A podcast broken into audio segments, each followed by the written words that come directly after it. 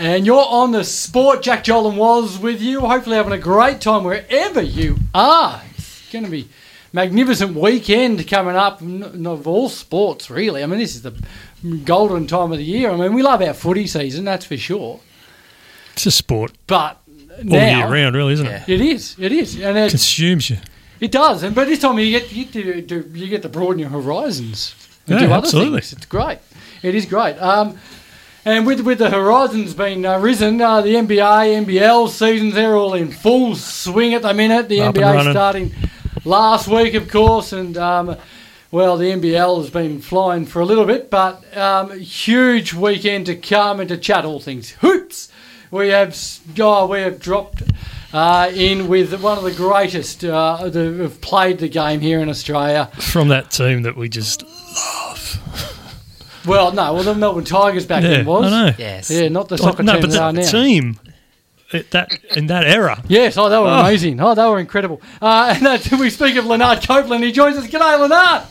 G'day, how are you, mate? Couldn't be better, Noddy. Thank you so much for joining us. First of all, speaking of that amazing side, you had a celebration over the past weekend, marking 30 years since your triumph. How was that? 30 long years. Time flies, doesn't it? It was fantastic to catch up with all the boys. You know, the guys that we don't see, Robert Sibley's and the Stephen Whiteheads who live interstate. But Melbourne United, you know, sort of put it all together for us, and they made it a big celebration. And we had dinner, and you know, got on a chance to get back on the court. And you know, it was fantastic, man. It's great to remember those good days when you held the trophy up and tears and drinks and just having fun. So it was fantastic. Oh, brilliant. Can you take us back 30 years, Lanard? Tell us about that time you knocked over the Perth Wildcats. It was a sensational series, but can you just take us back there for a moment? It was my second year. We'd actually gone the year before and lost to the Magic. And in the second year, the Tigers had never beaten Perth in Perth. So that was a big talk. You know, they had Scott Fisher and Vlahoff and Ricky Grace and James Crawford. So they had a pretty good team. They were winning. They were doing well. And we beat them the first game here in Melbourne, which was a sellout. Usually when we sell out in Melbourne, it's with another Melbourne team. So half our crowd, half their crowd. But this time we got a chance to play them, and it was 15,000 screaming Melbourne fans. And they lifted us, and we got the win. And we go over to Perth, and, you know, they beat us the second game. And the one thing that stood out for me was, you know, they had champagne ready. They had the balloons ready. I guess you have to do that kind of stuff. But it just didn't sit right with me because it was all ready for game two, and they were ready to go. And Scotty Fisher was making his remarks about we would never lose at home. And it just so happens that we put together a pretty strong team with myself and Bracky and Daisy, Warren Giddy, and we went out there and got it done. You did, and all this talk, this time of year is too when we get to see the highlights and they come up on our social medias and everything, and the dimes that Daisy put together and yourself, good memories. Fantastic memories. Look, I still play a lot of golf with Daisy. And I think the best thing about playing with him was we were so competitive against each other. Like, if in practice, I guarded him, and if he scored 30 points, I needed to get 30. If I got too many points, he's going to try to get them. But in hindsight, that was just helping us to be better teammates and better players. So now the teams had to guard both of us and not just one of us. So I think that stood out a lot. But Daisy was, you know, the best Australian player to ever play the game. You have to give it to him because he's been that good. And, Lanard, you talk of the successes you, Gazy, and the rest of the team had. Can you see a distinct sort of change in the time period between then and now in the change of basketball style that's being played? It's definitely different. Me and Gazy talk about it all the time when we're calling games. Like, the game's gone from 48 minutes to 40 minutes. And Daisy jokes about guys coming out early. You know, guys might play 6 minutes in a quarter, and then they're tired. Well, you got to remember, Daisy played 48 minutes. He averaged 48 minutes a game, so he never came out of the game. And he laughed at these guys about being tired and how can you not play 2 games in a weekend, you know. So, you know, the guys are probably a little bit bigger now and they're a little bit more athletic. So you would expect him to be able to do that.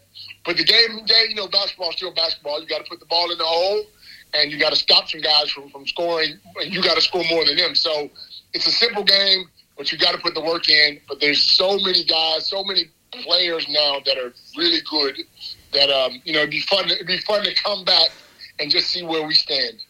And Lanard, shifting our attention to the current day, you're covering so many games in the NBL.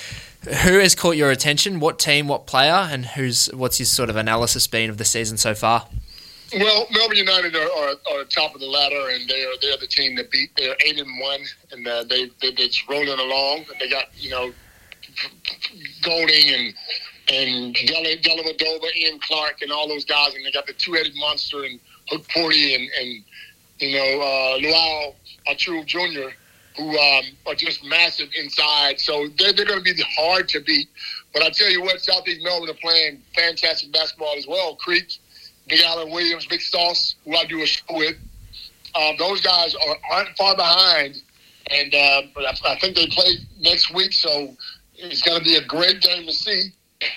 Melbourne will be packed. The place will be packed. But again, then there's the Perth Wildcats, who've been playing fantastic basketball over the last 30 years. They made the playoffs for 30 years in a row, and then they missed it. And they're in bad shape right now because they're losing games. Their best player is not happy. You know, his wife's come out on Twitter and defended him, and the team just doesn't mix. I mean, they don't have that. They don't have that Norton at the point guard to play defense and get that ball to Cotton in the right position. So I think that's hurt them a lot. And the owners come out and sort of said he's backing John really as a coach, and he has full confidence in the players.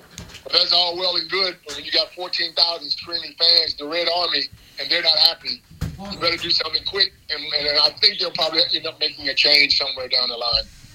And what about, is there a player at the moment, or has there been a player that's still sort of playing in our local league that you've thought probably should be given the opportunity overseas in the NBA? Yeah, probably Travers from Melbourne United. I think he has the ability to be the next player. There's a lot of young players over here now that are probably going to end up getting drafted. Alexander Sarr from Perth, the young stars, you know, those guys, Hukporti from Melbourne United, those guys will probably end up, you know, Tui from Sydney, who are 18, 19 years old and looking forward to getting drafted. But the standout for me is probably Hukporti. I mean, he tore his Achilles last year, a year and a half ago. And they say now he jumps higher than he did before he tore his Achilles. Now, back in my day, when you tore your Achilles, you went and found you another job because the medical weren't that good. You know, you weren't able to come back like these guys today. So it's amazing to see how well he's playing. I think he's averaging 10 rebounds a game, 15 points. So he's doing quite well. He'd probably be the next guy to go to the NBA. And just shifting our attention to the NBA now, Lanard, our Aussie boys, are they getting it done overseas? They are. You know, I heard Josh Giddy speak today about, you know, how he's grown. He's still a young kid to me. You know, he was running around at all the camps we were doing back in the day with his dad. And he said, you know, it's not about his points anymore. It's about them winning. And I think OKC's going to be great. But I'm a Denver Nuggets fan. I'm a Golden State fan, and I'm a Denver Nuggets man.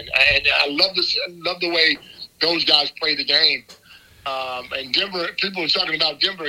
They're still champions until you knock them off. I wouldn't be surprised if they're in the grand finals of the championship game again.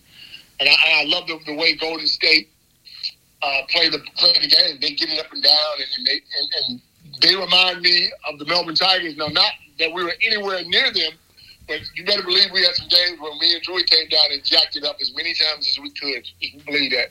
You mean you grew up in America? I mean, of course.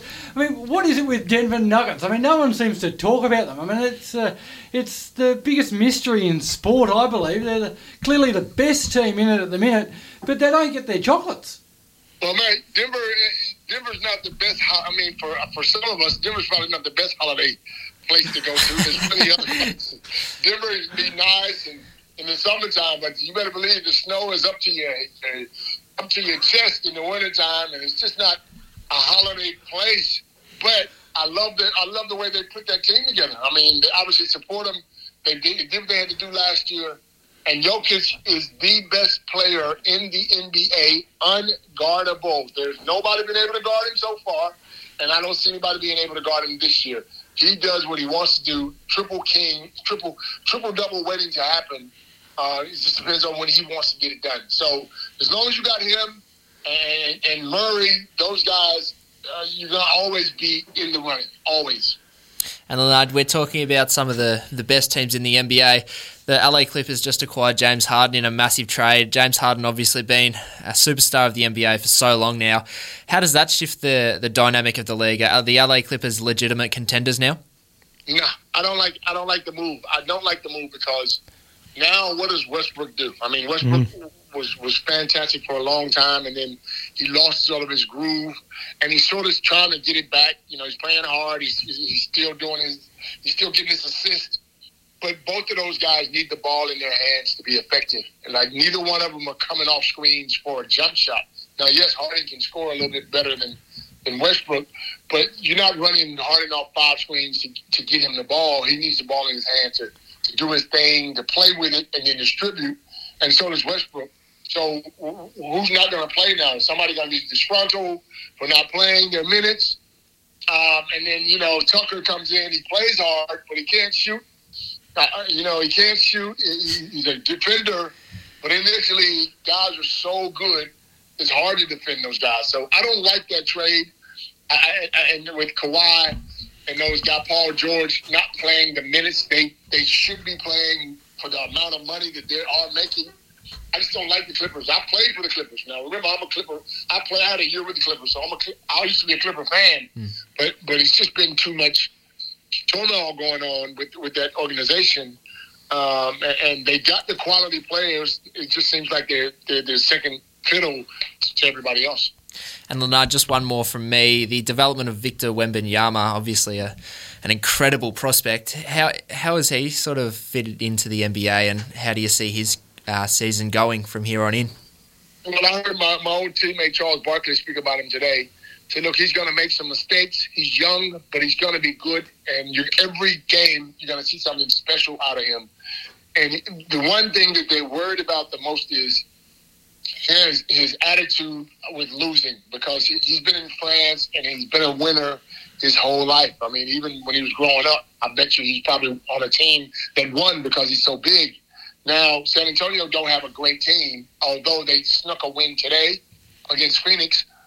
They don't have a great team, so they're not going to win a lot of games. But I think if he can handle the fact that he's growing every game, he's getting better, you got Pop as your coach and you're learning, then he's going to be fantastic. He's a unicorn, like they say. You've never seen a guy that big who can handle the ball and do what he does on the outside. And just wait until he gets stronger on the inside. He'd be one of the guys that's unstoppable. Well, that's it. I mean, when he is at his peak, give it 3 or 4 years time from now. I mean, what's gonna take to beat him? I mean, he's that good already, and he's just got this physique that is just second to none. And is he going to just clock the game of basketball? I mean, is he just going to ruin it for everyone? Well, let me tell you something. In 3 or 4 years, there'll be another couple coming through. I never thought Jokic would be as good as he was, 3 years ago, and then all of a sudden he's unstoppable. And every year there's somebody else coming in, the Greek freak. Every year somebody else, and it seems like it's all international players, which is good for the world and for the game. But every year, somebody new comes in, and somebody new has something special. So I don't know if the next person is going to be 3 feet tall, something different. I don't know, but I just know every year you say one guy is unstoppable and he's going to take over, and then another guy comes in there. So I can't wait to see. Oh, fantastic. Awesome. Well, we all can't wait. Hey, Lanard, we'll have to leave it there, buddy. It's been great to chat, of course, again. Get your insights into the great game of basketball. Have a great call on the weekend, and hopefully we can catch up courtside at the Phoenix game on Sunday. All right, Jackie boy, you guys take care. Have a good week. Have a good day, and I'll talk to you guys soon. You can't wait. Thanks, Lanard. Fantastic there. Lanard Copeland. One of the coolest dudes in basketball. Oh, man. Yeah. That team was so special. Wasn't that fun? I remember it as well. It was just, it was so much fun to watch. And that final series, how you described it, was just just next level. And that was when... that was, I mean, that period of time, basketball was just going off its head in Australia. Yes, yeah. And nuts. Of course, it was helped by Jordan and his feats in America. But I mean, just the timing of it and how it came together with what was going on, and as he said, gays and the highlights, the highlights you see now. Yeah. Just they make you excited. See the other little era that I loved was the Anstey era with him and Bracky, and there was a few, Heel and all that. And it was funny because they call that one the dark side of basketball, the dark period of Australian basketball, because no one was turning up, no one was looking at it. Yeah. It was not on free-to-air TV like it is now. I mean, but I loved it then. And I was just like, oh. Well, we're on an up now. We are. Yeah. Definitely on an up. Definitely. Get to a game. Yeah, game's huge. Hey, during that, though, Michael Bevan did give us a call. Oh, thanks, Michael. So how good's that? Only an hour late, Michael. We've still got Rebecca Cole, the captain of the Flyers, and David Campese to join us. I'm going to try and squeeze them all in. But up next, with a bit of luck, we're going to be talking to one of Australia's greatest ever one-day national batsmen, and that's Michael Bevan.